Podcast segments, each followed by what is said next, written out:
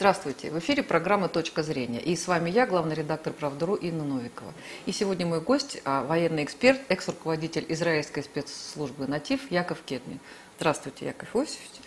И а, говорим с вами о провокациях, о провокациях против а, а, России а, и о том, насколько эффективно и правильно а, Россия реагирует на эти а, провокации. Может быть, нам стоит быть э, более более жесткими, да, менее понимающими, так скажем. А, давайте начнем с, а, с Навального. Вот сегодня я прочитала, что, оказывается, против а, а Навального был использован еще более сильный вариант новичка, нежели был использован против Скрипаля. Тем не менее, он пришел в себя и все помнит, и от того, что он все помнит, я вот сегодня прочитала, он еще более опасный а, для тех, кто пытался его отравить, и его еще больше нужно защищать. Как вы эту ситуацию видите? Вот, что за такой новичок, от которого все живы и даже а, прекрасно себя чувствуют практически?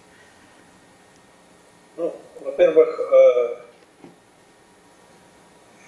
э, еще по Скрипалям англичане, вопреки всем обещаниям, не представили никаких доказательств того, чем он якобы был он и его дочь.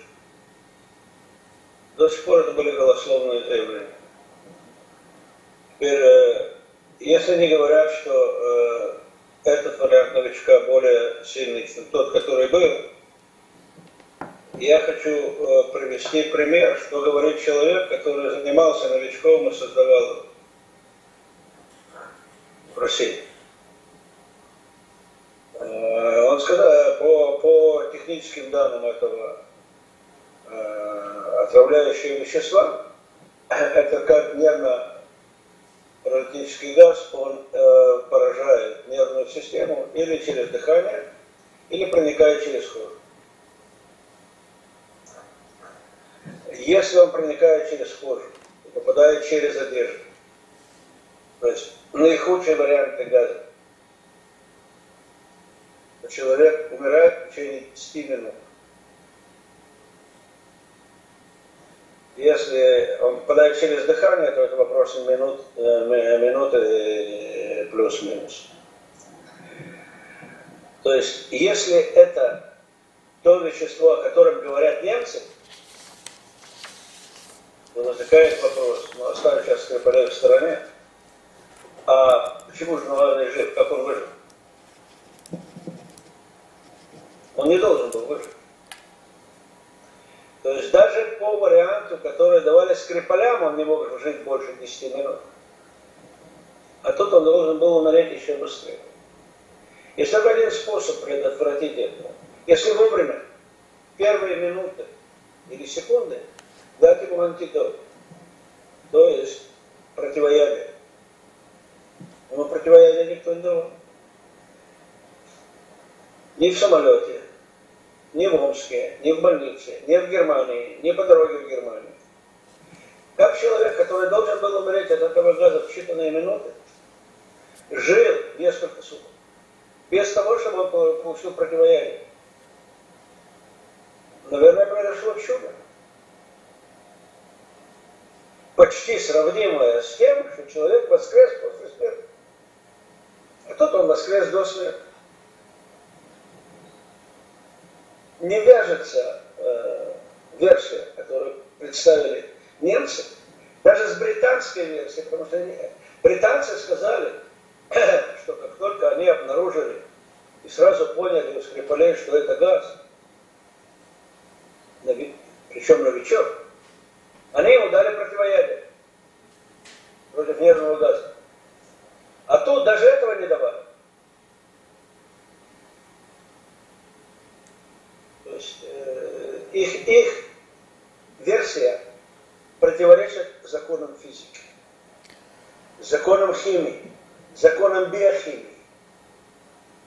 Этого быть не может. Или Пусть они подадут на Нобелевскую премию, они сделали величайшее научное открытие. И вообще э, с этой историей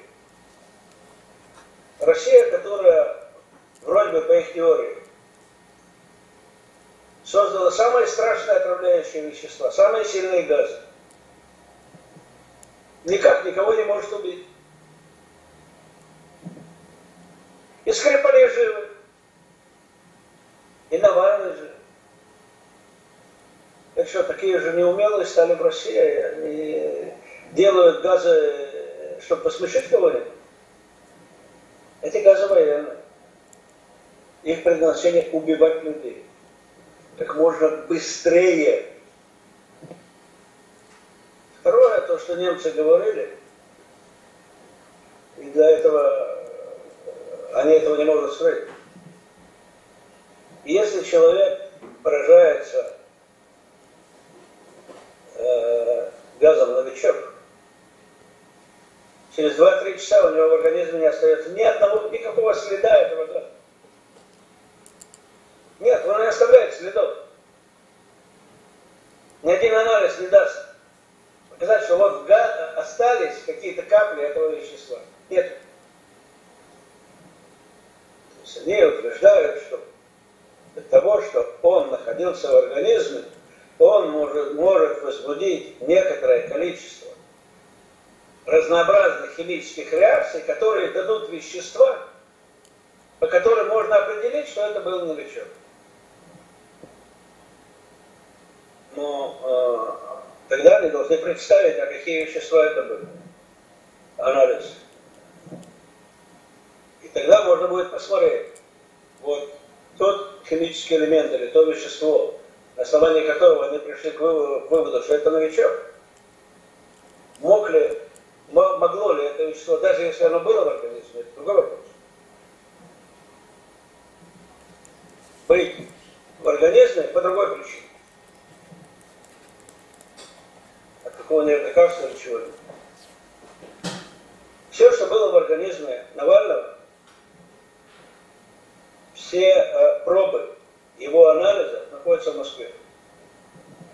И всегда можно сравнить, а что было на момент отправки в Германию, что было в его организме. И были ли эти следы или не были. Если их не было, значит, их природа не из России.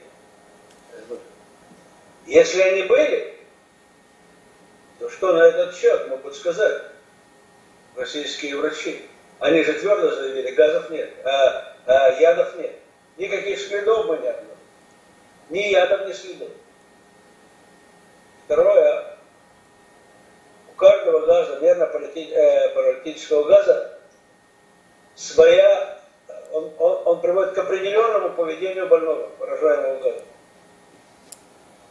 То есть те признаки, которые, по которым определяют, что он поражен нервно-паралитическим газом,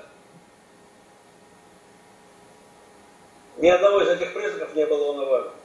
Наоборот, все признаки его поведения были как человека, у которого другая проблема, а не поражение нервной, э, нерв дыхательной системы.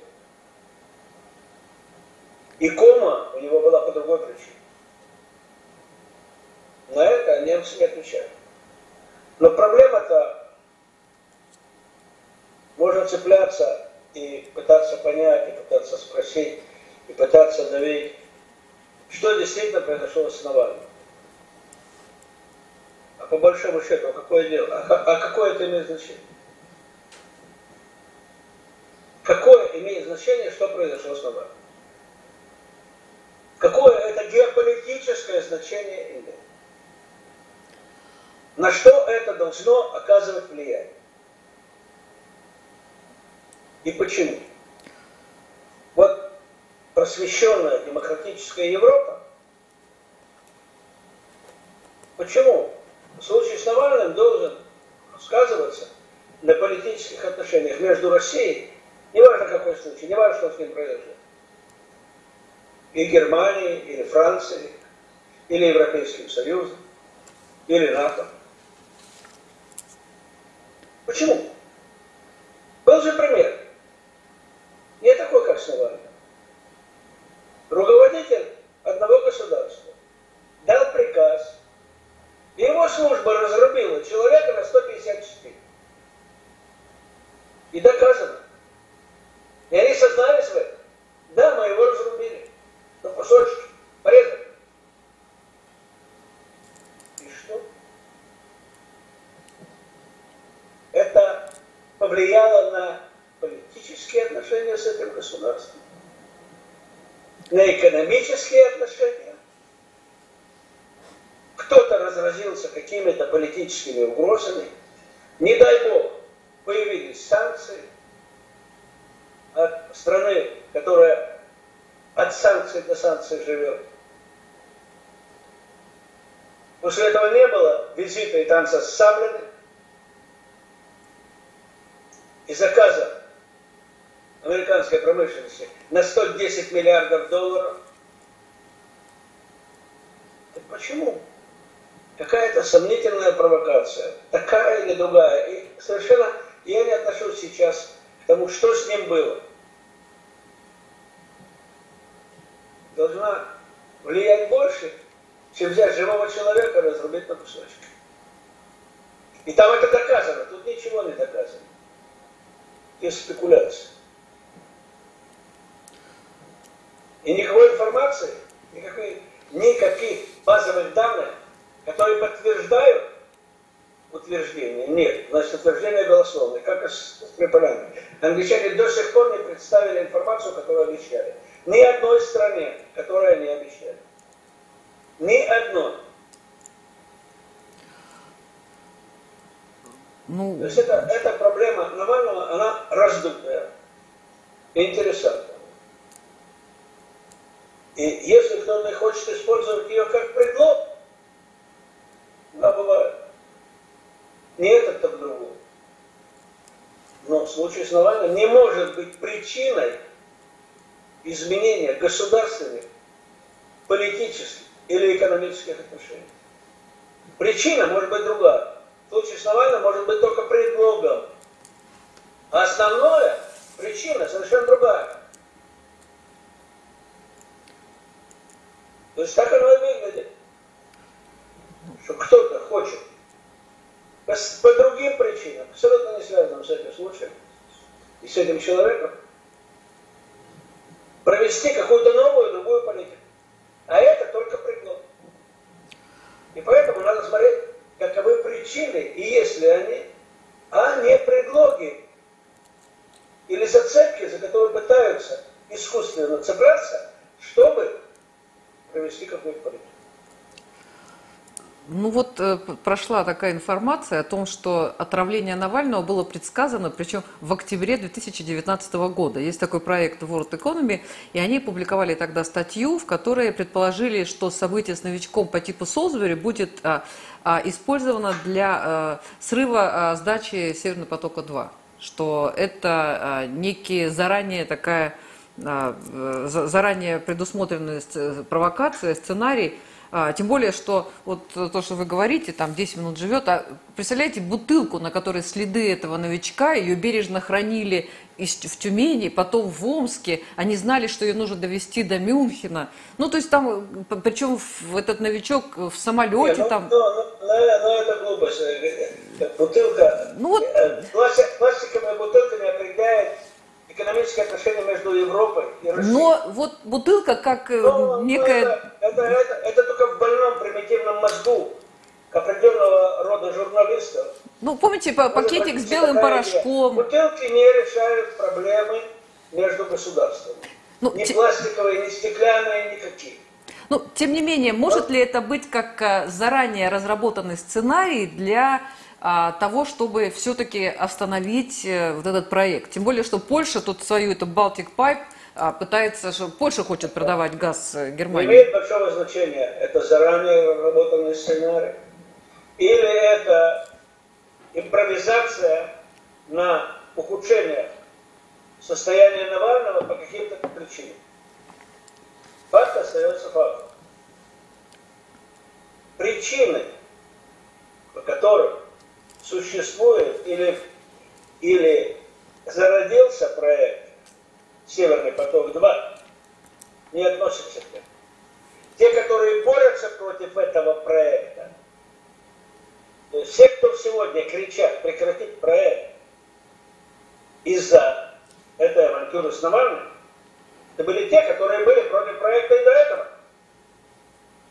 Это лучше всего выразил Трамп. Трамп, он каешься. Сто процентов. Прямой, простой.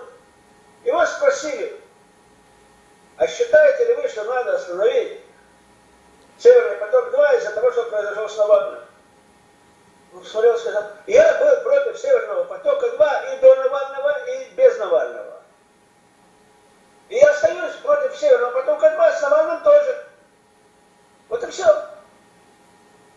То есть проблема, проблема не в тех, которые не хотели Северного потока-2, а теперь используют какие угодно предлоги, ищут, чтобы его остановить, а в тех, кто хотели этого. И пойдут ли они сейчас на прекращение строительства потока. Но опять-таки, Северный поток-2 у людей не совсем верное представление, в чем смысл этого Северного потока-2 и почему американцам так важно его остановить. Это не связано с Россией. Это связано с отношениями Соединенными Штатами, Соединенных Штатов с Европой и с Германией. Это попытка переломать Германию через колено силой. Переломать германскую экономику. Это цель Трампа, он сказал.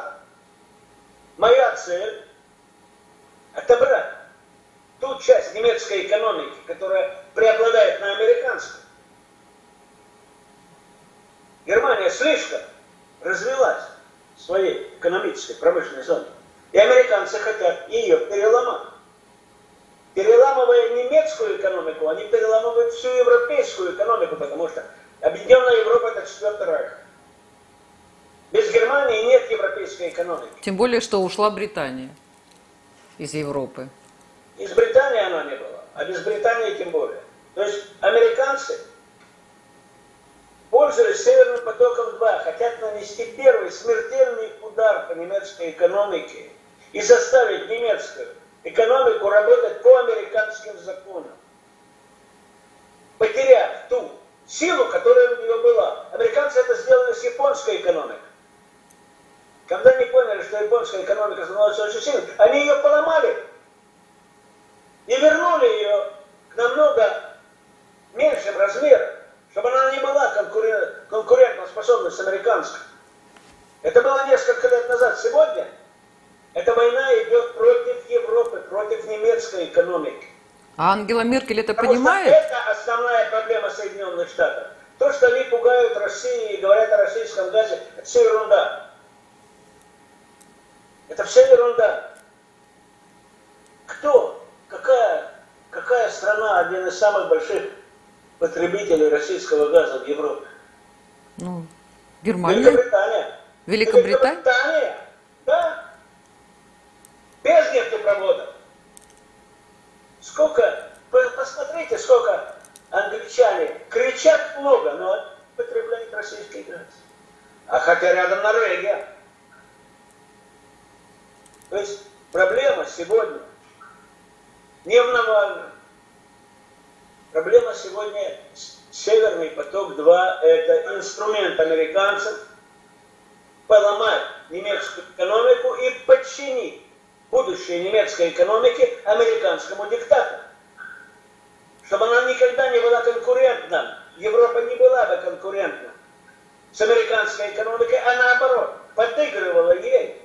И тогда американская экономика с европейской, подчиненной ей, считает, что она сможет успешно бороться с китайской экономикой. И война сегодня за Европу, потому что без того, чтобы американцы поломали европейскую экономику, европейская экономика все больше и больше будет сотрудничать с китайской. Особенно после открытия Северного морского пути. Особенно после сухопутных транспортных связей Европы с Китаем. Для Китая Европа один из перспективнейших рынков, основных. Американцы этого боятся. И в этой, во всей игре все остальное это только декорация, это только ширмы. И где-то там в углу вытаскивают какой-то джокер, говорят, вот Навальный, и из-за него... Нет, не в этом причина пытаются нарядить это в любые наряды. Навальный, Украина, неважно что. придумают любую сказку. Но я еще раз говорю, это то, что Россия от этого может получить, Россия будет причинена определенный экономический ущерб, да, но не в этом цель американцев, а в этой игре с Северным потоком-2 на кону стоит экономика Федеративной Республики Германии. И вместе с ней экономика всей Европы. И немцы это понимают. Они это понимают? Меркель, как, они, как, они Меркель понимают, понимает это? Они понимают, они понимают. У, у, нем, у немцы отлично понимают эту игру. Вопрос, будет ли у них достаточно сил отстоять себя, свою экономику, свое будущее, свою экономическую независимость. Или нет? А немцы... Есть немцы, которых американцы перекупили. Ага. Есть немцы, которые стараются сопротивляться. Госпожа Меркель, фрау Меркель, она сопротивляется этому всеми своими силами. И поэтому у нее такие милые отношения с Трампом. Она не хочет, грубо говоря, чтобы Германия легла под, под Соединенных Штатов. И об этом и вся игра. И когда видит весь этот расклад,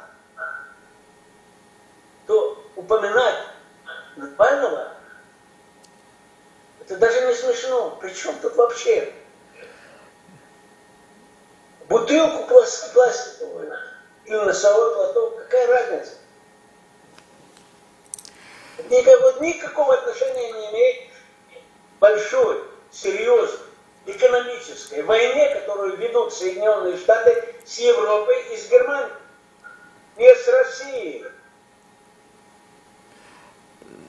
Соединенные Штаты ведут войну с Европой и Германией, а Германия, она один на один с США или все-таки там какие-то страны, там Австрия, Италия, а, как-то ей помогают, поддерживают и не только... Основа европейской экономики – это Германия. И сейчас главный удар направлен на Германию. Итальянцы могут стоять в стороне и смотреть, они ничего не могут сделать. Мы... Франция, Франция не знает, что делать. Во Франции, в самой Франции тяжелейшее экономическое положение. И Франция мечется, под кого лечь. Всегда было. И так было всегда. Так всегда было. Кроме Деголя. Они не могут объединиться, договориться, выступить совместно. Я вам, я вам напомню один, чтобы понять французскую психологию. Один пример. И пример, он характеризует, как мыслят французы. А всегда надо понять, с кем имеешь дело, а как он мыслит, как он видит.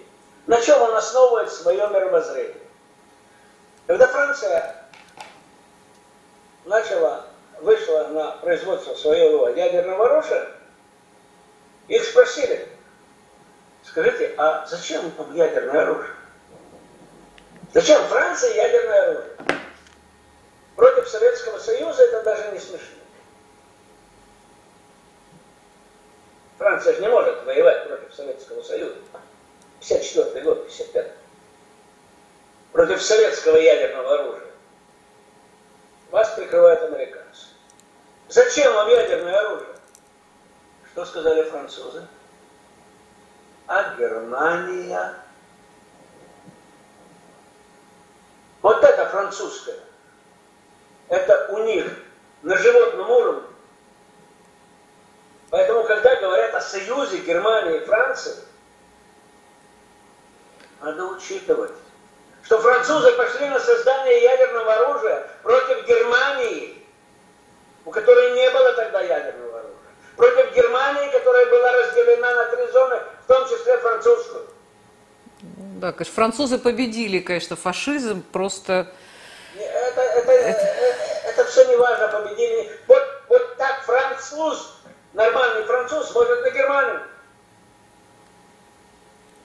И поэтому говорит о союзе Франции и Германии. Он возможен при определенных обстоятельствах, да. Но он через силу. Француз должен изнасиловать себя внутри, чтобы идти на союз с Германией. Так же, как Англия. Слушайте, ну прошло 75 лет. Польша с Украиной дружит со страшной силой. Понимаете? Польша с Украиной никогда не дружила и дружить не будет. Сейчас, сейчас. Но у них Она не единая... дружит с Украиной. Польша всегда видела в украинцах и на Украине быдло и скот для своей, для своей страны. Но они... Так она смотрит на Украину сегодня. И Литва так смотрит на Украину. И Литва и Польша также смотрят на Белоруссию. Никакой там дружбы нет. Какая дружба может быть между У них дружба против России. против России? Это другой вопрос. Но не может быть между холопом быдлом и паном Шляхтичем дружбы. Ну, о чем вы говорите? И, литовск, и, и польская, литовская шляхта не может смотреть ни на белорусов, ни на украинцев, как на полноценных людей. Этого никогда не было. В истории этого никогда не было. Название Украины откуда пошло? От польского слова «Окраина». Вот там, на, там, на окраине, на обочине, на помойке живут какие-то примитивные. Еще не к такому Богу, Богу не так молятся. Так, так для них была Украина. Всегда. А Белоруссия еще меньше. Поэтому невозможно говорить о, о каком-то вообще сотрудничестве между Польшей, причем Польшей, которая возрождает свою шляхетскую психологию, идеологию, и Украиной. Для польской шляхты это вообще нетерпимо, это противоестественно. Это унижает их национальное достоинство, если украинец будет стоять с ними на одной доске, на одном уровне. Холопы. Так что эти, эти вещи не имеют никакого отношения. То есть то, что Польша хочет прибрать Украину к рукам и Белоруссию, и все это против России, это ясно. Это совершенно ясно. Но если мы вернемся к тому, с чего мы начали. Сейчас идет война, вроде бы, за Северный поток-2. Те, кто его хотели, его отстаивают. Я не слышал заявления ни одного. Из тех, которые поддерживали Северный поток-2, о что его надо пересмотреть. Я слышал все заявления, все страсти мордас, тех, которые всегда были против Северного потока-2, и теперь кричат еще более истерично. Надеюсь, что их услышат. Но я еще раз повторяю, это война против немецкого государства и немецкой экономики и ее независимости. Это война, которую ведут под флагом «Остановите Северный поток-2». Яков Иосифович, а как в эту историю э, вписывается Белоруссия? Э, даже начиная с того, что э, операция с этими 32 э, россиянами, якобы боевиками, готовит, то есть она год готовилась и стоила 200 тысяч долларов. Вот э, это тоже как-то там борьба против Германии? Или это своя игра Украины, там кого-то еще? Надо понимать, что э, во многих службах и во многих государствах они неоднозначны. Есть разные уровни. Есть стратегический уровень, есть оперативный уровень, есть тактический уровень. В Соединенных Штатах сегодня очень сложное положение. Страна малоуправляемая. Она еще управляемая, но малоуправляемая. И еще менее управляемые все министерства. И послы, и работники спецслужб, и армейские позволяют себе вещи, которые раньше не позволяли. Я хочу напомнить то, что я, пример, которым я пользуюсь. Саакашвили поступил со своей авантюрой против желания американских властей. Ему говорили, его предупреждала Кандалиса, не время, рано, сиди спокойно, не вздумай ничего делать. А он пошел почему? Потому что американский посол в Тбилиси которому наплевать на все. Он ему сказал, иди, ты пойдешь, мы вынуждены будем тебя поддержать. И он поверил, и полез в авантюру. То же самое сегодня. Оперативные офицеры американской разведки вместе с отморозками примитивными в СБУ. Плюс кое-что, вероятно, с англичанами. Решили сделать эту, эту авантюру. А зачем? Смысл зачем? Смысл этой авантюры был поссорить окончательно Россию и Белоруссию. Но они сделали, но в чем, но в чем глупость этой операции? Когда был Майдан в Киеве, это была осознанная политика европейских стран. Германия, Франция, Великобритания. Ну, там шапка польская была рядом. Но это была их политика государств. Сегодня, в нынешнем положении Европы, в нынешнем положении Франции и Германии, у них не было никаких планов на государственном уровне заниматься Белоруссией. У них нет ни сил, ни возможностей, ни экономических, ни политических, ни военных. И они совершенно по-другому смотрят, а как прореагирует Россия. И поэтому небольшой разговор Путина с Макроном и с Меркель, когда он им сказал, не смейте. И они сказали, да нет, мы ничего, мы, а мы не хотели, мы не лезем. Постарайся там по-культурному, но мы не лезем, нет. Нет никакого участия ни европейских стран, ни Соединенных Штатов белорусской авантюры. Службы, да. Из-за вообще уже бардака, который происходит в Америке. Не только внутри Соединенных Штатов, но и в каждой службе. Когда старший офицер ФБР подделывает документы. Подделывает. Ну, такого не было. Врать можно другим, но на службе нельзя врать. Все нормально. Общая деградация, которая проходит над Соединенными Штатами в высших эшелонах, не только политических, но и профессиональных, ну так бывает нее и такие отголоски. И вот это белорусская авантюра, и поэтому не зря. Единственное, кто кричат, часть отморозков из Польши и часть отморозков из, из Литвы, и все. Ну, самые эффективные, да. Между собой не, не, это, не, это ни во что не входит. Это никуда не пойдет, это ни к чему не пойдет. За Белоруссию никто не собирается бороться. Это только в воспаленном, примитивном, извращенном мозгу поляков и литовцев может возникнуть эта идея.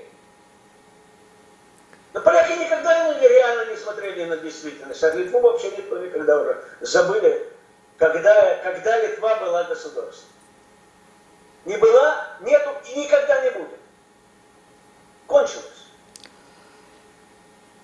Видите, за Белоруссию никто не собирается бороться, а за Украину не, не, не, не. поборолись. На, на, я говорю, на, на Западе. Западе. А на, на Украине? Востоке, на Востоке было сказано ясно. Не смей. Белоруссию не отдам. Почему же мы Украину отдали? Другое время было. Другая ситуация была. И я не согласен, когда тезисом Кравчука Украина не Россия. А вот Белоруссия это не Украина. Белоруссия это не украинцы. Это другой народ. Славянский. Но совершенно другая ментальность. Украинского жлобства на Белоруссии никогда не было. Да, жлобства у них нет, действительно. Ну, жлобство это чисто украинское. Южная Украина и Галиция. Галицианер это во всем мире известно это название, что такое из Галиции человек. А Белоруссия всегда была честная, чистая, рабочая, трудолюбивая, интеллигентная страна. И спокойные люди, да. И не было никаких условий в Белоруссии, даже чем-то похожих на Украину. Но основное это тогда Россия была другой. Сегодня Россия другая. Сегодня Россия, флот который от Средиземного моря до Берингового пролива ставит свои условия. И в Баренцевом море уже не гуляют американские подводные лодки, как они гуляли 20 лет назад. И под Северным полюсом они тоже не гуляют. То есть Россия сегодня другая. Она намного сильнее, намного более собрана, намного более уверена в своих силах. А на Западе все наоборот. И поэтому сегодня украинский вариант не мог пройти не только потому, что Белоруссия это не Украина и Минск это не Киев. И не только потому, что на Украине Украина это бандитская республика, которая правит перекати поля, которая правит Гайдамаки с эсэсовским прошлым. Но так и сто лет назад было, кстати. А в Беларуси этого никогда не было. Но проблема основная, что сегодня, сегодня, к востоку и от Украины, и от Беларуси другая Россия. Совершенно другая. В том числе, сделав выводы из того, что произошло на Украине. Я хочу напомнить, Лукашенко, что он сказал после разговора с Путиным? Он сказал одну фразу, которая очень много проясняет. Хотя мало кто на нее обратил внимание. Он говорит, я был поражен, насколько Путин знает и понимает, что происходит в Беларуси. Ну, здравствуйте. О, о, то есть президент России знает и понимает то, что происходит в Беларуси. Я думаю, не только не хуже, но и лучше, чем президент Беларуси. Это очень серьезное заявление. Это совершенно в корне меняет ситуацию. И России даже не понадобилось никаких действий сделать. Просто сказать, мы сформировали определенную силовую структуру из запасных, что если кто-то сунется в Белоруссию, тогда мы вмешаемся и не дадим им разгромить это государство. И все. И шляхта запуталась, и литовцы запутались. А немцы и французы сказали, да мы даже не думали, не-не-не, а мы тут причем. Не, ну были заявления, что не, не надо есть влезать. Несколько, есть несколько американских сенаторов слабоумных, которые по слабоумию и по наглости соревнуются с запорожскими поляками. На это не надо обращать внимание, потому что на них никто не обращает внимания в их стране. Вот это очумелый шиф, которого русский под каждым кустом. На него кто-то внимание обращается не на что. Кто-то вообще реагирует на глупости, которые он говорил, кроме его Паттагиноса. Ну, Это старая выжившая из ума Пелоси. Кто на нее обращает внимание? Кому она нужна? Она окончила свою карьеру. В ноябре ее выбрасывают на политическую помойку. Все. Так почему все в мире, особенно в России, надо к ним прислушиваться? но мы все время пытаемся цивилизованно разговаривать. Мы делаем запросы там, по поводу Навального, мы э, всерьез воспринимаем, говорим, пришлите Да ответы на Навальный не генпрокуратуру. того- Навальный не стоит того Ну. эфирного времени, которое ему посвящается. Но, тем не менее, мы делаем запросы, нам на них не отвечают. Мы делаем запросы по поводу Боинга, нам на них не отвечают. Мы, То, что Россия должна делать запросы, да. а нам на них Есть правила игры играть. Но Хорошо. он не стоит эфирного времени, он никто и звать его никак. Хорошо, С того Яков момента, как Навальный, с того момента, как это произошло, он был ликвидирован как какая-то действующая фигура на политическом поле России. А он Всё, не вернется нет. в Россию. А вы думаете, он не вернется героем, он не будет, если Он его... никуда не вернется, он не вернется ни на политическую арену, никуда нету Навального. Ну, посмотрим. Скрипали пропали, так никто их А не видел. Навальный это уже в прошлом. Ну, посмотрим. Вполне возможно, что его... На политическом поле России он в прошлом. К сожалению, для российской власти, к сожалению, для ФСБ, потому что такого бездарного, такого неудачного лидера оппозиции надо было выдумать, если бы его не было.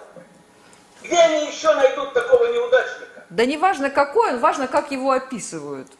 Понимаете, Пусть Райт считали, что они музыканты. Нью-Йорк Таймс может разрисовать вам любую картину. Но она не работает в России. Можно описать кого угодно. Можно назвать Гуайдо президентом Венесуэлы и принять его, и оказать ему почесть. Ну, Тихон... Писать о нем. Ну и что? Можно эту, эту, эту дуру, которая кроме котлет ничего не умеет делать, назвать избранным президентом Беларуси, как сделали литовцы. Ну и что? Ну и что? Дальше что? Но она, она, она дает всем интервью. Она от, этого, она от этого поумнеет. Ее кто-то начнет больше уважать за это. Она начнет читать по-английски и по слогам, а говорить свободно. Нет. Так что не надо, не надо истерически реагировать на все, на что пишут. У нас в Израиле говорят, для чего хороши газеты? Это раньше старая поговорка была. В них хорошо селедку заворачивать, чтобы не воняло. Ну... Вот и все. Какая разница? Кто сегодня помнит, что писали в Нью-Йорк Таймс неделю назад?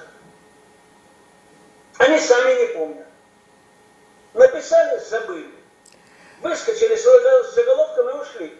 Это не имеет никакого отношения к России. Хорошо, Яков Иосифович, как вы оцениваете ситуацию, когда э, три э, Б-52 э, да, стратегические э, ядерные бомбардировщики, которые могут нести, там, нести ядерный заряд, а, демонстративно в сопровождении украинских истребителей а, проходят по территории э, Украины и практически подходят к территории Крыма. Да, и э, имитируют, чуть ли не имитируя там ядерную атаку. Какая-то вот такая история. Это такого не было раньше никогда. Я это... не понял, о чем вы говорите. Нет, ну просто на прошлой неделе у нас все об этом говорят, о том, что три вот Б-52 там пролетели по Украине, это там ядерные эти бомбардировщики, и, и они там как-то сымитировали, что там некую ядерную атаку. Ну, Военные сами... самолеты. Военные самолеты. И они подошли к территории Крыма практически. в своем графике. Они проверяют маршруты. Они пролетают возле я не знаю, были ли на этих самолетах, было ли на них ядерное оружие или нет. Скорее всего, нет. Потому что э, риск большой. Они сделать ничего не могут. Потому что одно неправильное движение самолетов нет. Это Б-52. Б-52 вблизи берегов России летать не может. Ну как, три пролетело боевой обстановке летать не может. Боевыми целями нет. Он будет сбит давно, задолго до этого. То есть он может лететь в мирное время, проходя по маршруту. То есть это театрализованное себя, представление. на себя. Он же не один летел, рядом летели и вдалеке самолеты-разведчики. Да. Им надо было проверить систему обнаружения России современную, как она на них реагирует, какая скорость реакции, на каких частотах, как они его ведут, включают, не включают системы наведения, какие команды идут. Это обычная рутина военной разведки. Так они летают над Балтийским морем. Так они летают везде. Так же было с южнокорейским Боингом в 83 году, когда он пролетел. А? Так же было с южнокорейским Боингом в 83 году, когда тоже системы ПВО там как-то себя продемонстрировали, говорю, пока он эти, летел. Это обычная боевая рутина. То есть Боевые, любые самолеты могут летают, летать? Они летают, они летают, они не нарушают ничего. Они пролетают. У России другой подход. Им это нужно. Потому что иначе им трудно. Стратегически Россия находится в идеальном положении. Откуда можно атаковать? Или баллистическими ракетами. Им далеко лететь. Им над российской территорией долго лететь. С востока Курильские острова. С Курильских островов, с Камчатки приводит к тому, что американцы не могут обстреливать Россию ближе, чем тысячу километров к Курильским островам. 500. Завтра будет тысяча. Так надо еще долететь до территории России. Это занимает время.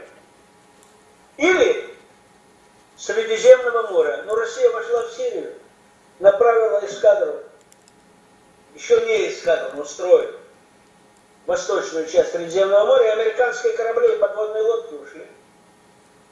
И не могут они оттуда обстреливать территорию России.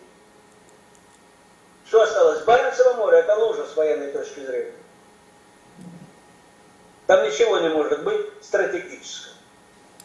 Северное море, ну вот там как раз Россия и вкладывает Северный флот. Так они пытаются летать по окраинам и проверять систему, потому что будут сбивать их ракеты, будут сбивать их самолеты. И они хотят знать как. А Россия для атаки на Соединенные Штаты пользуется совершенно другой стратегией. Ее совершенно не интересует летать вдоль американского побережья и смотреть, как будут реагировать на самолеты прибрежные локаторы. Потому что э, какая разница? Против Россия предназначает для Соединенных Штатов, это не имеет никакого значения. Разная тактика, разная стратегия, разные виды вооружений. Ну так они летают, хорошо. Они прилетели, встретили их всего-навсего Сухой 27 с, э, эти самые самолеты. Ну дальше что? Не самые новые. Потому что сбить, сбить Т-52, даже МиГ-21 может. Ну вот... Его ну, почти из рогатки можно. Это летающая мишень. Он имеет значение, если он не подлетает к опасной зоне на несколько тысяч километров. А если он подлетает, то все, его нет. Ну они летают. Ну вот на самом деле, вспоминаю южнокорейский Боинг, тогда тоже мы писали об этом, и как-то считалось, что наша граница воздушная должна быть на замке, и к ней никто не должен приближаться, потому что там залетел какой-то, там мимо Афганистана летел, и там над Таджикистаном еще был Советский Союз, там случайно какие-то бомбы уронил. То есть мы не знаем, есть там оружие, нет там оружия. Ну вот э, Но это мало ли это что... Не важно, это не важно, это не важно. Бывает очень много ошибок, бывает очень много неоправданных или безответственных действий в этих. Потому что все это решают обычные люди, офицеры, более старшие, менее старшие. Бывают, избивают самолеты. А то, что эти самолеты... Но это не играет никакой роли. Корейский Боинг – это частность, которая не играет никакой роли абсолютно. Он не повлиял ни на что. Ну, тогда заменяли все системы ПВО на восточных границах у наших вообще. Это другое дело. То, что тогда система противовоздушной обороны не была достаточно эффективной, так э, хорошо, что толкнулись на корейский Боинг, а не на американские ракетные боевые самолеты. Очень часто бывало и в советское время, и после, когда вдруг обнаруживались прорехи в системе морской обороны или воздушной обороны. Да, бывало.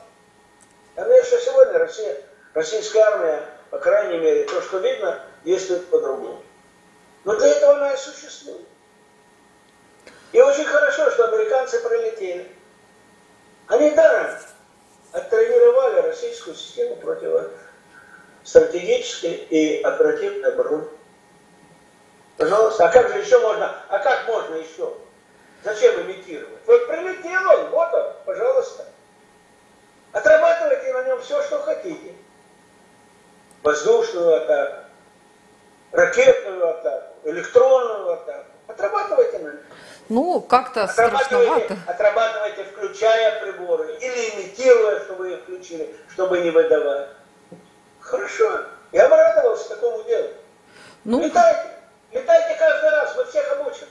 Ну, может быть, э, э, была ситуация, был такой болгарский президент Плевнелиев, такая фамилия, который был страшный русофоб, и у него как-то было такое заявление, что вот эти русские самолеты постоянно летают вблизи болгарских границ, вынуждая поднимать наши очень изношенные советские же бывшие самолеты, и они это делают специально, чтобы наш изношенный парк стал еще более изношенным. Потому что мы все равно... Ну, вот, и что, ну и что? Это правило, это разрешается? Не, а мы ничего не нарушали. Мы летали там, где можно нам летать. Ну, Я бы, я бы их дергал так, чтобы они ночью спать не могли. вот он и спать не мог. И они все Вот время... они, вот они бы спали, вот летчики бы не могли заснуть. Вот не спали бы. Один раз, второй раз, третий раз. А в чем дело? Вы хотели быть членами НАТО. А теперь посмотрите, что с вами будет во время войны. Вот и все. Ну, Бог... э, Это его проблема, какая разница? Военные тренируются и должны тренироваться с, в ситуации как можно ближе к реальной боевой обстановке. И когда противник дает возможность армии потренироваться на нем вживую, спасибо. В каждой армии есть ВВС. И у нас есть, и в Соединенных Штатах есть эскадрилья, которая имитирует самолеты и тактику противника, чтобы на ней тренироваться, чтобы тренировать на ней летчиков. Тут не надо, вот летит у вас Т-52.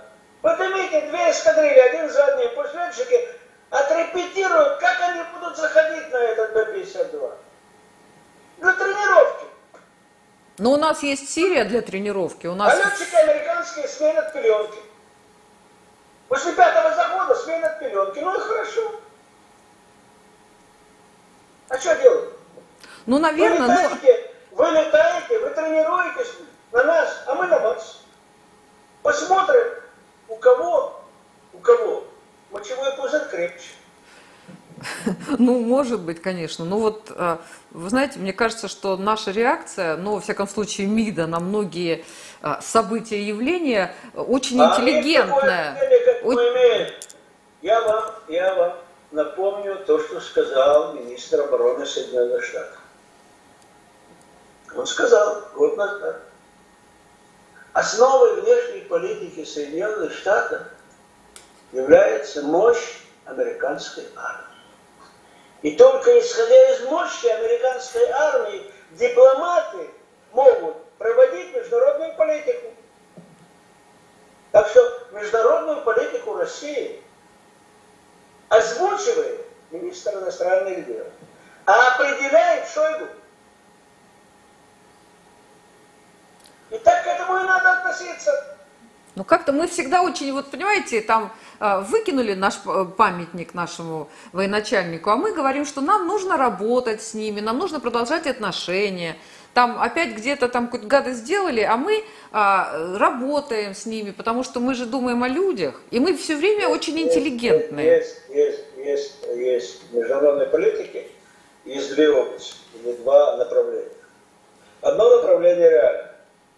Какое-то действие, чего, какой результат вы хотите достичь. К чему вы хотите привести теми или иными действиями дипломатическими, политическими, демаршами? И реально ли это получить? В дипломатии есть закон. Неписанный закон никогда не делает того, что приведет к отрицательному результату или к отрицательному ответу. Если это делается в дипломатии, значит, они не профессионалы. Дипломатам нельзя ошибаться. Дипломаты должны быть всегда конформистами. Нет. Делать надо только то, что приведет к успеху. Если это не приводит к успеху, не делать. Есть дополнительная область дипломатии. Положение обязан. Это другой вопрос. Сохранение уважения и престижа и национальной гордости обязывает тоже любое государство. И чем более чем государство, чем государство позиционирует себя с большим влиянием на мировой арене, больше веса, более мировая держава, тем эти моменты играют большее значение. И вот дипломатия, она маневрирует между этими двумя. Что необходимо делать, чтобы сохранить, как говорят в переводе с английского, свое лицо, свой престиж? Это одно. Второе, что делать и можно ли это делать? И, и есть ли силы, чтобы привести к какому-то результату? Если это безрезультатно, так лучше не делать, потому что тогда показывается свое бессилие. И тут уже вопрос, я не могу войти глубоко ни в один вопрос, связанный с международной политикой России, но еще на Ближнем Востоке я понимаю. Чтобы сказать отношения с Чехией, я не знаю, были ли реальные какие-то возможности у российского государства что-то сделать против чешского государства, чтобы получить в чем-то желаемый результат именно в этом вопросе. Я не знаю.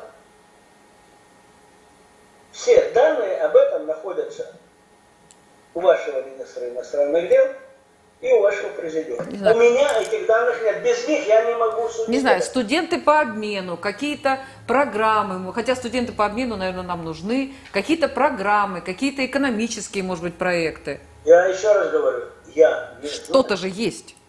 Но данные это есть у вашего президента, и он всегда, рассматривая их, он смотрит, если будет сделан такой шаг, и в отличие от американцев, и в отличие от поляков, и в отличие от многих европейцев в Брюсселе, в России смотрят, если будет сделан, какой будет ответный шаг.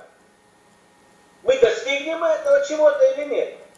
Или мы только растратим весь наш престиж, а результат будет или тот же самый, уже плохо, или еще хуже. Потому что мы потеряем что-то, что нам тоже будет дорого.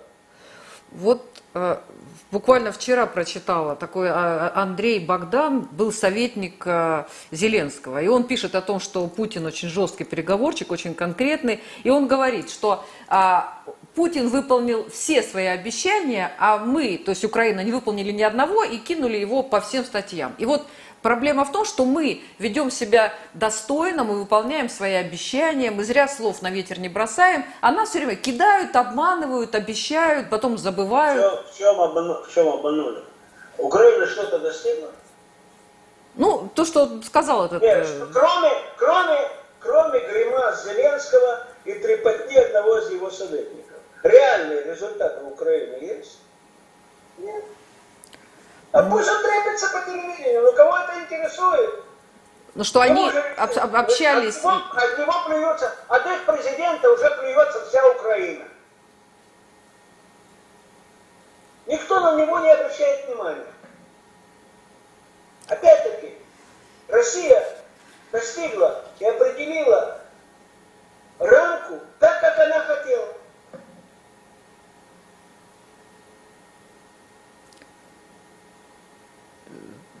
Так, как она хотела? Да, украинцы говорят, на Украине кто-то говорит, а мы показали им дулю в кармане, и все, что подписали, не выполнили, если они считают, что тем самым они надули кого-то, то они ошибаются. От них никто не ожидал этого выполнения. Для Путина важно было, что на международной арене были зафиксированы рамки, которые он хотел. И чтобы с этими рамками согласилась и Германия, и Франция, и этот несчастный шут Гороховый, который сегодня считается америка... Э, украинским президентом. И формально этого достиг. А он не надеялся, не надо. Вот чего нельзя приписывать вашему президенту, это наивность, глупость. Нет, безусловно. Безусловно. Он, он не наивный. У него не было никаких иллюзий по отношению к Украине. И я хочу вам сказать, что то, что сказал Лукашенко по поводу президента России и его знания и понимания Белоруссии, почти каждая страна, с которой Россия имеет дело, руководители могут сказать то же самое.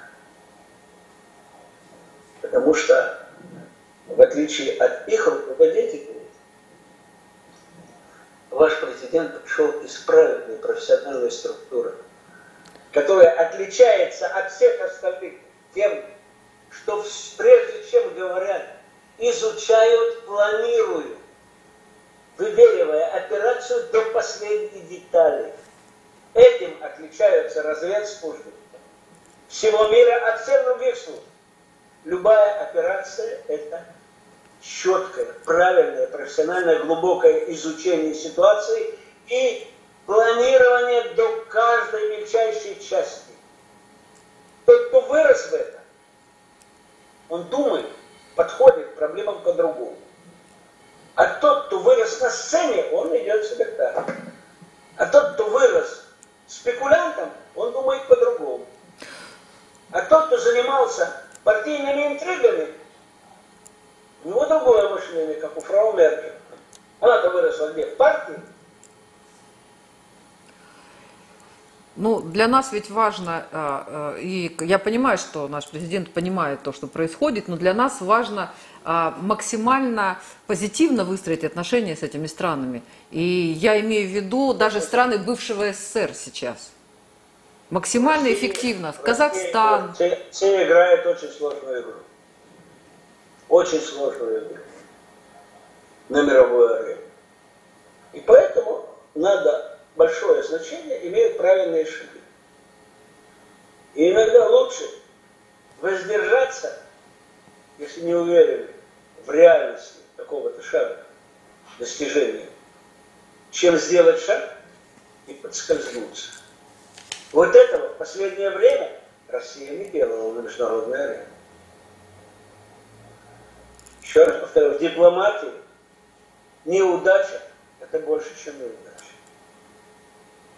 Это намного больше. Нельзя проявлять инициативу, которая закончится неудачей. Но не всегда можно Потому просчитать. Просчитано, и что невозможно, то невозможно. Есть вещи, которые невозможно делать сегодня. Тогда их не делают. Хотя, вроде бы, как говорится, вся Вся душа этого вопрос. Вот как можно это терпеть? Это политика. Международную политику делают без нервов. И воюют без нервов. На войне, в бою. Никогда нельзя действовать только под влиянием настроения. Только потому, что как чувства играют. Нет кто более профессионально, кто более холодно, объективно, без чувств, без нервов. Думает и принимает решения, тот выигрывает. В политике это не меньше, это же война. А Россия ведет сложнейшую войну, более сложную, чем когда-нибудь вел Советский Союз. Я уже не говорю про царскую Россию. В сложнейших условиях она пытается вести эту войну, сохраняя внутреннюю власть в России устойчиво, не прибегая к силовым методам, которым прибегали раньше, сохраняя максимум возможностей населения высказывать свое мнение. Но не выпуская из этого своих государственных целей. Не больше об этом. Вот так хорошо. Так эфир будет немножко загрязнен. И интернет тоже. Надо смотреть, главное, на результат. Это приводит к чему-то? Нет. Так и по отношению к тому, с чего начали разговор. Вся эта трагикомедия с Навальным, она к чему-то привела? Одно да. Такой удар который был нанесен этой авантюрой, тем, что называлось несправедливо российской оппозицией, нарочно придумать было нельзя. И не потому, что он почувствовал себя плохо. Он мог оправиться, и все было бы нормально. Его же выставили. Его вернули из комы в госпиталь и все. Спасли ему жизнь, как сами немецкие врачи Но то, что превратили это в политический скандал, они убили того, кого они сделали, и посадили Россию на, на трон, руководителя российской оппозиции. Да, Они его ликвидировали. Они долго, долго его учили, да. Долго Я его не леп- знаю, долго его учили. лепили, Нет, да. Я говорю еще раз, я, вот если бы я был на стороне, со стороны профессиональных кругов, которые занимаются оппозицией в таком государстве, как Россия, я более удобного мне, лучшего экземпляра, чем Навальный, не мог бы придумать. Ты нарочно не придумаешь. Вышедший из профашистских националистических кругов, косноязычный, не умеющий связать слова, чтобы выразить мысли, а мыслей-то у него нет. Он говорил лозунгами, выкриками. Послушайте его речь. И как сам по себе, как человек, антипат. Он не вызывает тепла. Он не контактирует со- с обществом, когда он стоит на трибуне. Есть такие типы. Социомат. Ну нет, вот, вот, вот нет от него. Вот от Ельцина шло тепло. Ну, он харизматичный был, да. У, у него шло тепло. От него шло что-то человеческое, животное, человеческое, да. От Навального ничего не идет. И поэтому, когда выбираю кого-то, кто должен стоять во главе народных масс толпы, толпа ему аплодировала, потому что больше никого не было. Но он за собой никого привести не мог. И вот такого руководителя надо было держать, лелеять, выращивать. И не менять его ни до. Второго уж такого не найдешь. Другой может быть лучше. Не с таким прошлым, не с таким криминальным прошлым. Почему Более по- по прошлому? Настоящим Который может повести за собой людей. Который вызывает симпатию. Но они, они, они, если с этой точки зрения, они совершили медвежью услугу государству российскому, российской власти, пока в руководстве оппозиции ничего подобного и ничего нет. Но они дают возможность на этом поле, может быть, возникнет что-то более приемлемое. Я не знаю. В любой стране, в любом обществе, самым идеальным, от 10 до 15 процентов населения не, не удовлетворены, недовольны властью. Это, как говорили у меня в детстве, закон моря. Это социальный закон, всегда есть. И всегда на этой почве можно сформировать какую-то позицию. Взять это за основу. А дальше уже другой вопрос. Так Навальный не смог использовать эти 15% априори недовольных всегда, неважно какая власть будет, и привести их к какой-то политической силе. Но оказался он не способный к этому. И власть только могла ему аплодировать. Браво! А теперь посмотрим, найдется ли кто-нибудь в России среди этих недовольных, который сможет что-то сорганизовать. Нет, что кто-то пришел из Вашингтона, из Англии, из штаба ЦРУ, или из Ми-6, и сказал, вот это должен быть вашим руководителем. Нет. Появится ли он или нет? Внутри. Ну. Выйдет такой или нет? Ну, свято место пусто не бывает. Наверное, все-таки кто-то появится. Но тут было, все это шло по назначению. Это было по назначению. Вот из всех фигур, которые бегали по антиправительственной арене в России, выбрали, не в России, за границей выбрали его. Ну, Это неправильный подход. Пусть они выберут, пусть они найдут у себя вот. тогда это будет что-то стоящее. Был кто-то стоящий, когда э, создавали еще только 90-е годы. Но они все старенькие. Ну да. СПС, когда создавали, были, ну, состарили, все. Слушайте, они все при власти, СПС, они все при должностях, у них все Ну, хорошо. они все, ну, они все, ну, они все... Все при бюджетах, чего Вот в той ситуации работали. Сегодня они ничего не стоят. Старые революционеры. Ну, кто-то... как, как, как представляете, вот, вот каторжане вернулись в Санкт-Петербург. Вот он беззубый уже, еле ходит. Да. Да, Он на Сенатской площади. Ладно. Или рядом стоял. Ну хорошо. Это, это, это уже все, у них прошлое. Вот Если в России, чтобы стала серьезная оппозиция, она должна вырасти из этих 10-15% недовольных, но сама по себе.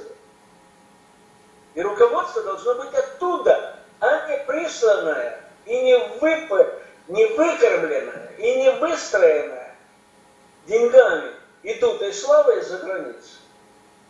Не в Нью-Йорке он должен пользоваться авторитетом, а в Калуге. И без Нью-Йорка. Вот таких пока нет. Ну, поживем, И вот, увидим. возят самолет, и вот возят самолетами революционеров Хабаровск из Ленинграда. Извините, Санкт-Петербурга. Я, ну, и- я не могу, меня не выговаривается вместо Ленинграда Санкт-Петербург. Ну, Не могу я выговорить. Ну, Ну, выросло поколение, которое не знает, что такое Ленинград. Ну, я, ну, меня Бог миловал, я, я этим не заряжен. Я, я не могу сказать Санкт-Петербург. То есть я могу назвать это, но если я не делаю особого усилия, я все равно скажу Ленинград. Ну, Так вот из Ленинграда летят по 3-4 самолета, прилетают в Хабаровск, чтобы как-то впрыснуть революционный дух в людей Хабаровска. Ну. Это не работает. Вся сила большевиков была, да, Ленин, он был человек. Но за ним шла Россия. Никто извне не поставил его во главе коммунистской партии. И эсера, кроме охранки, никто не ставил во главе партии эсер. Охранка это да. И другие, это были свои, выращенные. Вот как море, от сахи они все были. Они назначенцы кого-то где-то из-за океаном, которые не знают вообще, о какой стране идет речь, о каком народе идет речь. ну, я думаю, что нам с вами надо уже отдельную такую делать передачу, да, о, о- о революционерах и о тех, которые были, Нет, ну, и, и у нас же много раз, было. Раз, Это ж раз речь шла о Навальном, и пытаются его втиснуть где-то между декабристами Владимиром Ильичем Лениным и Сахаровым. Так я сказал, что такое Навальный, на мой взгляд, я ни слова не сказал о его идеологии, о его политике, о еще, как фигура. Я бы, если бы стоял во главе служб, которые должны заботиться о политическом спокойствии государства, я бы на него молился за его здоровье. Живи сколько угодно, потому что другого такого несчастного нет. Ну, наверное, наверное. Спасибо, спасибо вам большое. Спасибо. И да, до новых с вами да, встреч. У нас масса тем для, да, для разговоров. Да, это было... А? Ну, я думаю, что наши зрители, да, наши зрители должны переварить да, ту информацию. На самом деле для меня было много очень интересного и неожиданного. Да, а, это была программа «Точка зрения» и наш гость Яков Кедми, а, военный эксперт, экс-руководитель а, израильской спецслужбы «Натив». Спасибо, Яков Иосифович, рада была вас э, видеть, слышать. И, надеюсь, вот прям в ближайшее время будем с вами дальше разоблачать, анализировать, да, и прочищать мозги. Спасибо. Э, Смотрите наш канал, лайкайте, пишите комментарии, вопросы. Все передадим. Якову Иосифовичу все передадим и попросим ответить. Спасибо вам. Всего хорошего. Пожалуйста. Спасибо. Всего хорошего.